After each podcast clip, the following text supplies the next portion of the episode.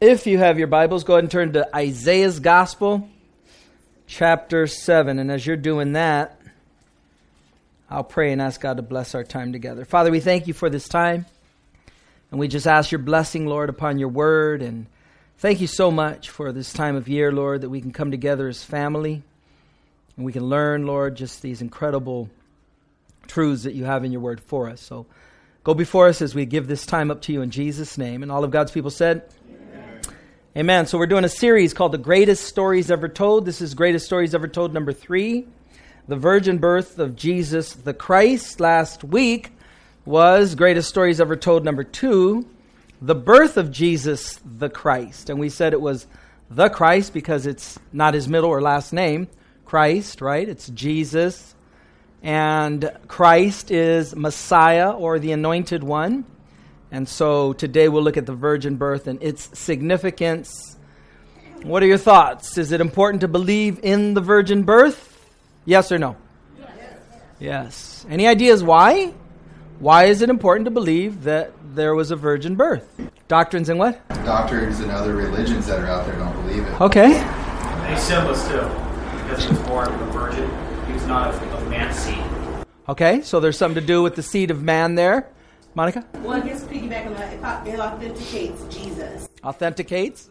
Okay. It's a fulfillment of prophecy. It's a prophetic uh, word we're seeing right here. We're going to go to Isaiah seven as our first verse. So there's a prophetic fulfillment. If you don't believe that, are you going to believe everything else? I mean, okay. So it's a slippery slope when we start picking and choosing what the Bible says, what we're going to believe, and uh, whether we're going to believe it or not, right? Well, I'm not sure that can happen. Yeah, I, that's why I call it a miracle.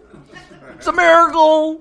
All right, so in Isaiah chapter seven, verse fourteen, it says, "Therefore the Lord himself will give you a sign. Behold, the virgin shall conceive and bear a son and shall call his name Emmanuel." And Emmanuel means God with us. So, interesting little prophecy, this time in the nation of uh, Israel in Isaiah seven. Um, the... leader, Ahaz, is saying, I'm not going to ask God for a sign. And, and the Bible's telling us, oh yeah, well, he's going to give you a sign. You're not going to ask God for a sign, testing God, but he's going to give you one. And so just an interesting little insight into what's taking place there historically. Jump over to Matthew's Gospel, chapter one. Matthew, the first book in the New Testament, Matthew, chapter one. And we're going to look at a few verses, probably about seven or so, starting at verse eighteen. Um, after that, we're going to go to Luke chapter two, and then we're going to touch on why this is significant. Now, as we read through this, we're going to Matthew chapter one, starting at verse eighteen. But as we read through this, I want you to take into consideration just historically what's taking place. You have a very, very godly couple that is very young in this culture.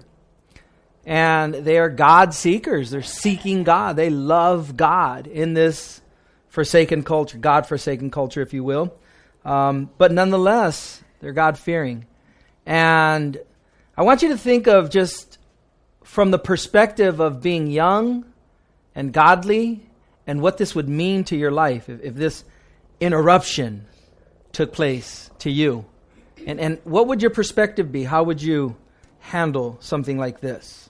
So this is, and, and you don't have to look too far, right? Because God loves doing little things in our lives. So here we go, Matthew chapter one, starting at verse eighteen. The Bible says, "Now the birth of Jesus Christ was as follows. After his mother Mary was betrothed to Joseph, before they came together, she was found with child of the Holy Spirit." We have a mouthful in that verse. Betrothed, betrothal. What does that mean? That they were betrothed. Engaged. Given over spiritually. It was more than engaged because it was legally binding. To be unbetrothed, they would have to do what? File for divorce. And so they hadn't consummated the marriage, come together in union as husbands and wives do, right? To make little offspring. They hadn't done that. But they were betrothed, promised to one another, committed by the Lord to one another. So after his mother Mary was betrothed to Joseph, it says, before they came together, coming together in sexual union. It says she was found with child of the Holy Spirit. Last week we looked at this, and we said that God the Father did not have some sexual union with Mary to produce this offspring, right? The Son. The Holy Spirit interceded and placed the baby Jesus in the womb of Mary. And so I personally believe, I don't know, it's not anywhere in the scriptures, but I personally believe it started as a zygote, a, a one-celled organism, right? Where sperm meets egg and boom, you have a life independent of the mother. And then it goes through its natural processes of embryo, fetus, development, heartbeat, ears growing, nose, hair, and all that stuff, right? And so I believe that was the process, but the Holy Spirit interceded. And God the Father is not only God the Father to us, but He is the Father of Jesus Christ. He's the Heavenly Father. Jesus, unique from all others in that relationship, in that He is the only begotten of the Father. Very, very important word. Begotten, as if God interceded and created this being, helped in the production of the baby Jesus. Verse nineteen, then Joseph, her husband, being a just man and not wanting to make her a public e- example, was minded to put her away secretly. And so Joseph and Mary are very young. How young? I don't know. I don't know. But in this day, in this culture, women got pregnant for the first time between the ages of ten and fourteen. And so you would think that God would kind of maybe in this culture meet the same standards. So Mary, somewhere around that age to have her first baby. Imagine that. Pretty young, huh? It's always been thought about twelve-ish, fourteen-ish, right? But is that young? Yeah. That's way young. That's a kid, right? But that's when people were having babies at this time.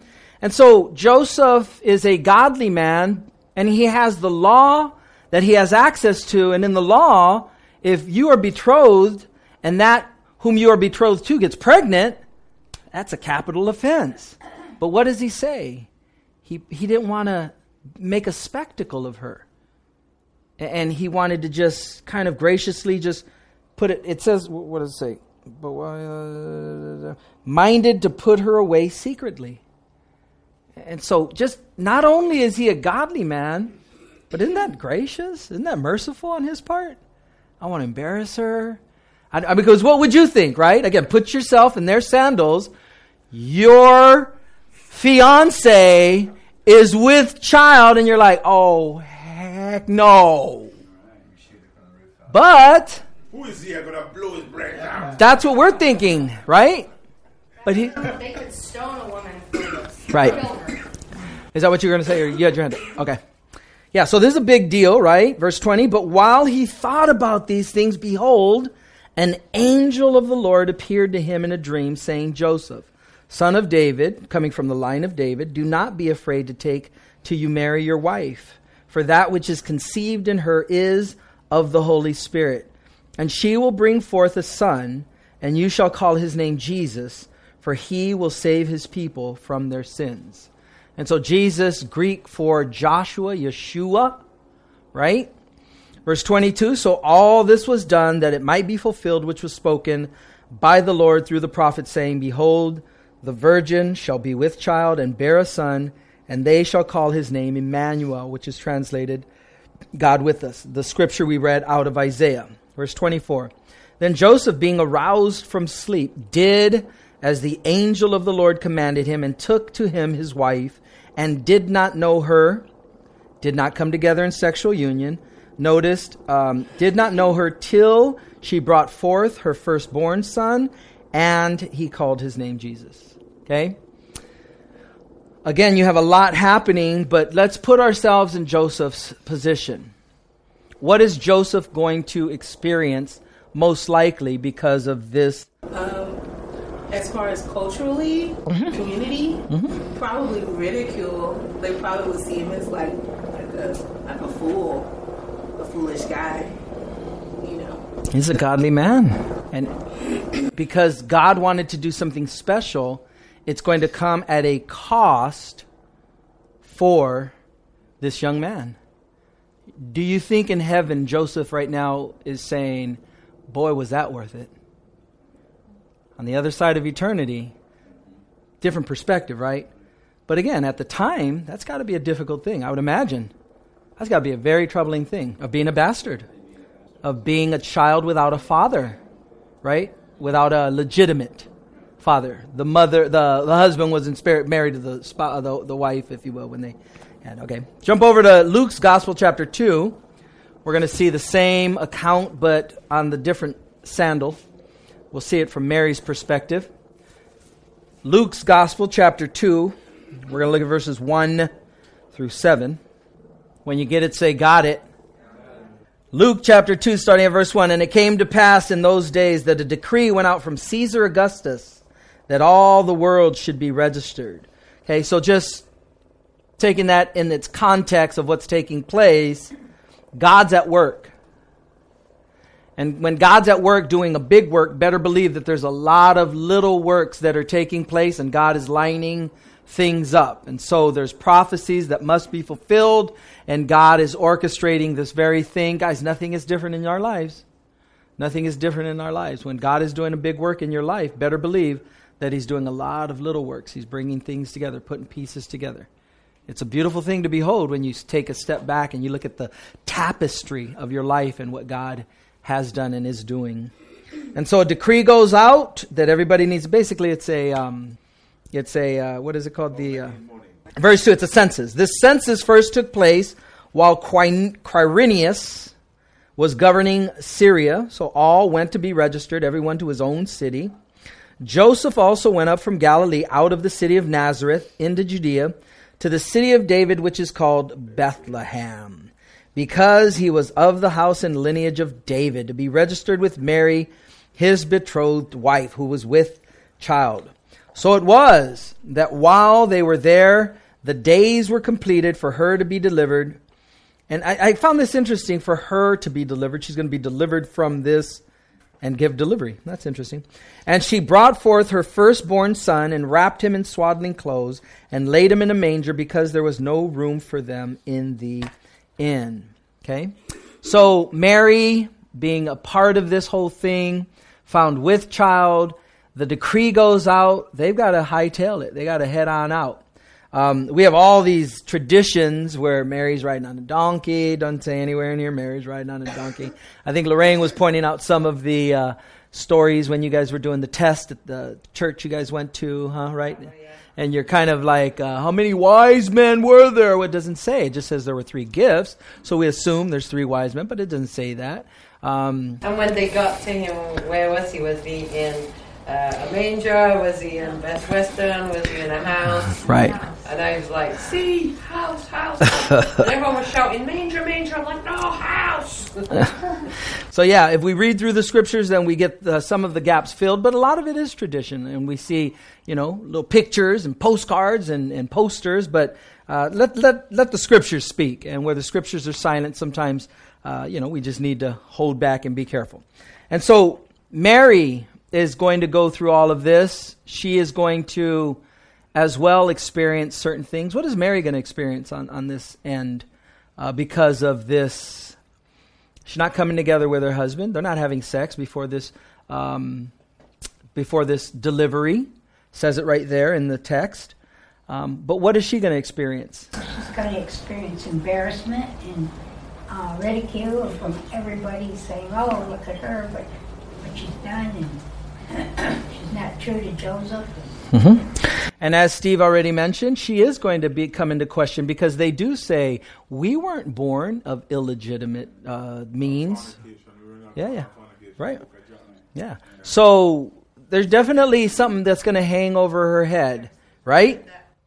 But at the same time, I said that to her. Yeah. Oh. The Pharisees, the religious leaders. Said yes, said that too. Steve. She had, she had Gabriel appear to her mm-hmm. and call her blessed, and then her response to that was called the Magnificat. Mm-hmm. So she was truly uh, humble and very courageous to do what the angels did. Mm-hmm. And in Luke's gospel, what you do is you see her reaction on more than one occasion, she she hid these things in her heart. So she would hide it in her heart. When Simeon comes to praise this birth and see his anointed, see the Lord's Messiah, and she just, just says he, she she hid it in her heart. She she just pondered it, thought about it, let it kind of sit with it. And then I think when Jesus was probably crucified, you know, things started coming together, pieces of the puzzle, and just probably throughout his life. And then everything the shepherds shared. Mm-hmm. She, she, pondered. she pondered it in her, in her heart. Okay, so something that I want to just derive for us definitely is God is at work in your life. God is at work in my life. Okay? God is faithful to do what God needs to do in our lives. And recognize that when God is doing a big work in your life, there's a lot of little things that are being lined up to be able to get you to that place for God to bring that big work to come to fruition. And so don't ever think that God is doing nothing, or God has uh, left you, or God has... Um, I don't know, just he's preparing us for what he has prepared for us. I don't know a, a better way to put it than that. Yeah, you just feel like, yeah, you feel that. Don't we feel that though sometimes? Like, yeah, because life has its way of take, take, taking on certain things, right? And we look at it and we're thinking, Lauren, are you sure this is supposed to be happening right now? Right? And it gets tough, but God's always at work, okay? We're going to look at five uh, reasons why the doctrine of the virgin birth is important. Um, and I, I think it's important for us to know this because we will be challenged at times. There's some scriptures in many of these. But let's start. I'm going to start with number five. Um, somebody had mentioned it earlier. I think it was Steve.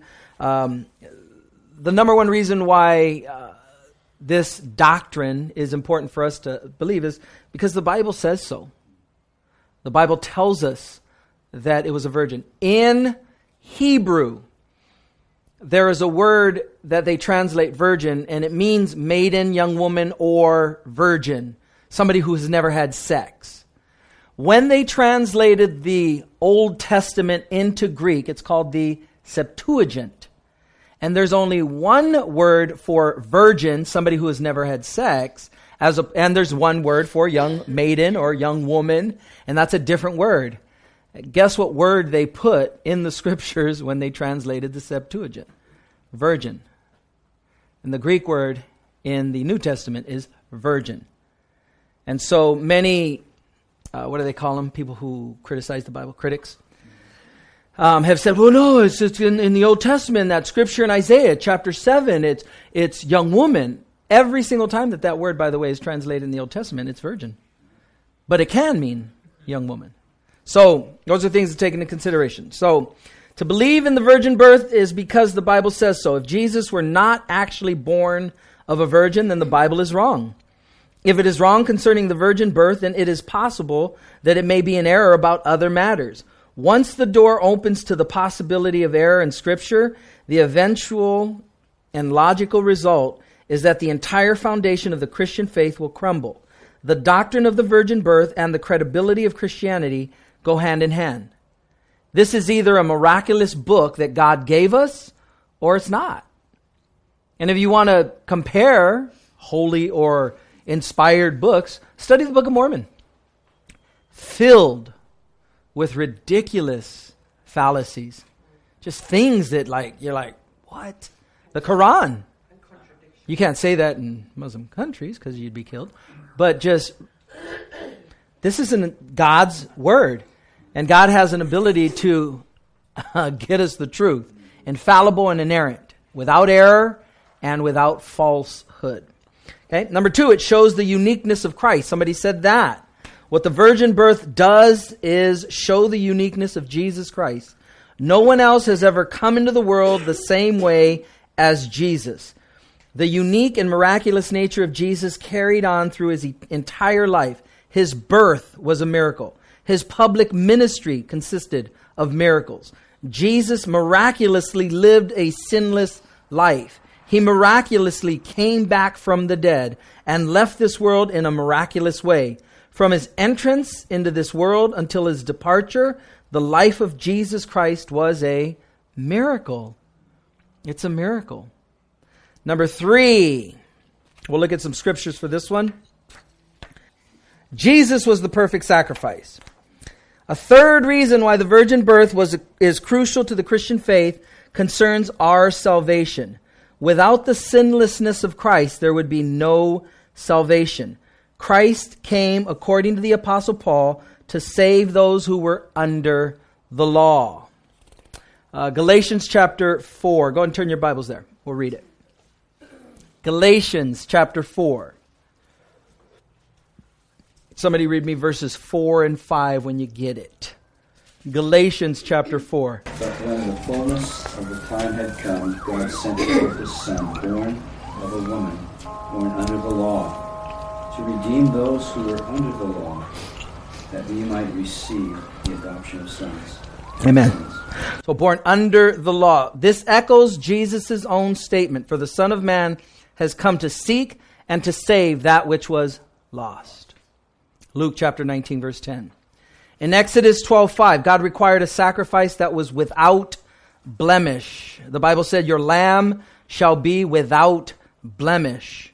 If Jesus were a sinner in any sense of the word, then he could not provide salvation for us.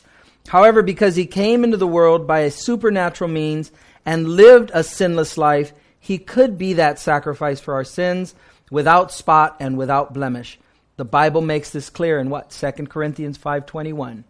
For he made him who knew no sin to be sin, that we might become the righteousness of God in him. Very important. All right. Number four. Jesus had a sinless nature. Fourth reason why the virgin birth is important concerns the sinless character of Christ. If Jesus had a human father, then he would have inherited a sinful nature as the rest of us have. Go ahead and turn to Romans chapter five. Somebody read me verse twelve. Romans chapter five. Somebody read me verse twelve, please. Romans five.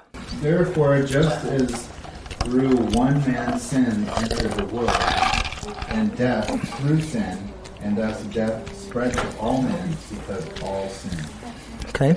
So, through one man, speaking of Adam, sin entered the world. If Jesus came from Joseph, then that sin nature would have been continued and handed down through Joseph to Jesus. He couldn't have been his father. Two things would have happened there. Remember, God had cursed one, um, one king from David's line and said, no man from his line will sit on the throne of David. So Christ had to come through Mary, who also a direct descendant yes. of Joseph. And her line was not cursed. Right. So God fulfilled the prophecy of giving David a son, who's Christ. And it wasn't through Solomon. First Peter chapter two, verse twenty-two, the Bible says, who committed no sin, nor was guile found in his mouth. And John testified in First John three five, and you know that he he was manifested to take away our sins, and in him there is no sin. Okay? First Peter chapter two, verse twenty-two. First John chapter three, verse five. Number five, the most important reason to hold to the belief of the virgin birth concerns Jesus' identity as God the Son. Jesus had a heavenly origin. The second person of the Trinity. If Joseph were his true father, then Jesus would only be a human being. He would not be the Son of God, as Scripture clearly states. He would have had his beginning in time rather than eternally existing, as the Bible states. In John one one, the Bible says, in the beginning was the Word, and the Word was with God, and the Word was God. Thus, the virgin birth is crucial to Jesus being the Son of God. And so we have five reasons. There are at least five reasons why the virgin conception of Christ is an important doctrine. First, it confirms that Jesus is uh, it confirms Jesus' heavenly origin. Second, it is necessary for his sinless nature. In addition, the virgin conception was also necessary for him to be the perfect sacrifice. It also points out the uniqueness of Jesus. Finally, the virgin birth is important because the Bible says that is what happened. And so again, we need to come to the Scriptures and let the word of God speak whatever it says. And the people that get in trouble are people who come with preconceived ideas out to form their doctrinal understanding or their belief system or something that they heard, and they're going to make it prove through the scriptures. I think you get in trouble. Just let the word of God speak. We sang it today, word of God speak. And so let God be true and every man a liar. Let the scriptures speak into your life, into uh, just the reality of what God wants to bring to you. Don't fight it. Don't resist it. Allow God to be true. If we, as the church, would simply obey what we already know, we would be a dynamic church. And unfortunately, we're not. We disobey and disregard things that we already know to be true, oftentimes. And it's always to our peril. Question? Yeah. Um, okay, so Joseph, he was the earthly father of Jesus? Jesus' stepfather. Okay. Yeah, so he, well... Right, then right. That's it. Well, you know, like I didn't, I didn't know, like, um, like Jesus knew he came from um, God. I think Jesus knew everything. Like from the very beginning. Jesus, kn- yeah, yeah. So you have this dual nature, right? The only wa- guy that is fully God and fully man, and that kenosis, people are troubled with it. Jesus never stopped being fully God.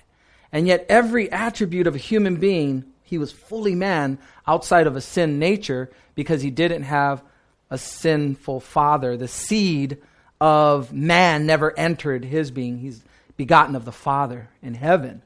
So it, it's this just crazy thing to imagine. Did Jesus know? There's nothing he didn't know. I remember age twelve when um, his parents had left him at the temple. Mm-hmm. And they came and said, don't you know about my father's business? So... That's an interesting section because Mary comes to him. So they're in Jerusalem for the Passover. They would go every year, the Bible says. And they leave. And they, they have multiple companies between friends and family. And they leave. And they're a day's journey out. A day's journey out. And Mary's like, hey, Joseph, you have Jesus? No, I ain't got Jesus. You, I thought you had Jesus. It's not my turn to watch him, right? And so they go back to Jerusalem. And he's in the temple confounding the scholars, right? And she says, your father and I were worried sick about you, basically, and kind of paraphrase, right? But she does say, your father, basically referring to Joseph, and I were worried sick. And he says, don't you know that I had to be, uh, that I I had to be about my father's, my father's business. I'm taking care of Pops. Mm-hmm. What's interesting, too, is that he was tempted he was by Satan spiritually, too, you know, not necessarily worldly, because he did know he was chosen, but he was also tempted differently than other people were, like giving him the world, and he already had the world, you know, like when uh, he was on the he was on the mountain, and, you know, after the forty days. Mm-hmm. Matthew chapter four, the temptation of Christ. Lorraine. Does the, the Bible teach us anywhere that Jesus did miracles as a child? Or just, nope. Only only at age twelve, we see him in the temple confounding the scholars. Some of the apocryphal books. Because I was kind of I was kind of wondering. Remember, I told you I watched the movie The Young uh-huh. Messiah, uh, and it was a beautiful film. And their kind of idea of his childhood and miracles that he may have uh, performed, and there also the temptation of the devil in there. Mm-hmm. Yeah, temptation doesn't happen until after the baptism. And he is thirty years old. So again, there's Apocrypha. There's extra books out there that teach some of this stuff. There's a Gospel of Thomas and all of these different books that aren't con- yeah, canonical. Yeah. Um, they call them historic writings. Yeah. Does, does he call Joseph dad? Nowhere in the scriptures does he call Joseph dad. I don't know what he called him. Maybe Pops. Pops. I don't know. Daddy-o. And then he called God Daddy. He always called, referred to his Father in heaven. Well, how, as far as the next child that was born, how far apart were they from Jesus? Nobody uh, knows, but he does have brothers named in the scriptures. Jude is his half-brother through Mary and Joseph, and James the Less, right? James the Less, who writes the book of James, is his brother, and he had sisters multiple. And so why Catholicism teaches that Jesus had um, no brothers and sisters, Mary had no no children after Jesus, or that um, she was a perpetual virgin, right? That she would always remain a virgin. That's not true. It says it says right here in the scripture that we read that they didn't have sexual union until after Jesus was born, meaning they did after. They lived a normal life as a family under a house and a home. So I don't know why, like what that would do. Mary is not a co-redemptress. She is not a very godly, just an incredible woman. Um, I think she's either marginalized, so it, it's always one of two extremes. Either nobody pays attention to her and she's marginalized, or they elevate her to God's status. Both of them are wrong. I think she was a godly woman. I think she's a hero. I think she's somebody to look at, to be able to set your life as an example. But I don't think she's somebody to be worshipped. So we'll we'll close here on the application point. As I was studying this week and I'm looking at this section of Scripture, it goes back to um, think of what they went through in order to um, allow God, participate with God, obey God in the midst of what God was communicating to them. There was a cost. There was a price to pay. There should be a cost and a price in our lives to serve God, period. He's going to ask us to do things that we're not comfortable with. He's going to ask us to do things that we're not going to understand in the moment. But faith says, I'm going to obey. I'm going to obey because God knows what he's talking about. And I don't understand it right now. And I don't, mm, it, it's going to cost me something. But I love that scripture that Jesus says, for those who would come after me must first deny themselves, take up your cross daily and follow me. And I think that's important for us to remember that when you study a case study like Mary and Joseph and Caleb and Joshua and Moses and David and, you know, these people in the scriptures that we, we elevate and we say, man, these are godly people, God-fearing people. Abraham, the father of the faith, and all of these people that we look at, they obeyed. They obeyed God. I mean, it, it doesn't like... It's not like some some some pixie dust little moment in life. They they did the hard stuff. They obeyed when it was difficult, and that's why they're elevated in the scriptures as individuals to look to as examples. So we'll close here. What are some of the hard things that God is calling you to do? What is God showing you right now, having you depend upon Him, trust in Him? Go ahead. Worry. A lot of worry. A lot of worry. Worry is the uh, advance payment on the debt that has already been paid. So it's it's um, it's a hamster on a wheel. You're going nowhere. You feel like you're doing something when you worry, but you're going nowhere. And so it's like kind of like unforgiveness when we eat rat poison and wait for the rat to die. It's a waste. So be very, very careful. I'll let him. So it's... Don't worry. Worry is uh, self-centered. Concern is other-centered. So if you're concerned, that's okay to be concerned about others and, and their station and what's going on. Worry is generally self-centered. So try and, and just ask the Lord to help you be concerned, but not to worry. Um, instead, the Bible says pray instead of worrying. Our paradigms, unfortunately, in America is so skewed because we have so much. We have such an abundance that it's hard to grasp what is our needs and what is greener grass syndrome, where we see what others have and we think that that means something. So I'll just throw that out just for us in general. It's tough because we all worry. Every every one of us worries. We all we all get into those places where our, our, our minds and our thoughts just overwhelm us. And um, so we're we're all in this boat with her. But it's just so useless of a of a of a thing to do, because it just the enemy, man, we're ripe for the picking, because and then he starts planning this junk, and before you know it, we're having a conversation with the devil, and he's just taking us in this circle, and then he's like he leaves, and now we're all still fighting, all worried out, and he's like, I left that one alone a long time ago. They did it all by themselves, you know. After I tempted them with it, you know. So right. The opposite of faith is unbelief. And so uh, worry is an aspect of unbelief because you're not walking by faith.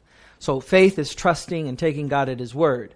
And that's the language of eternity. And we want to speak the language of eternity. We want to have faith. We want to trust that God knows what he's doing.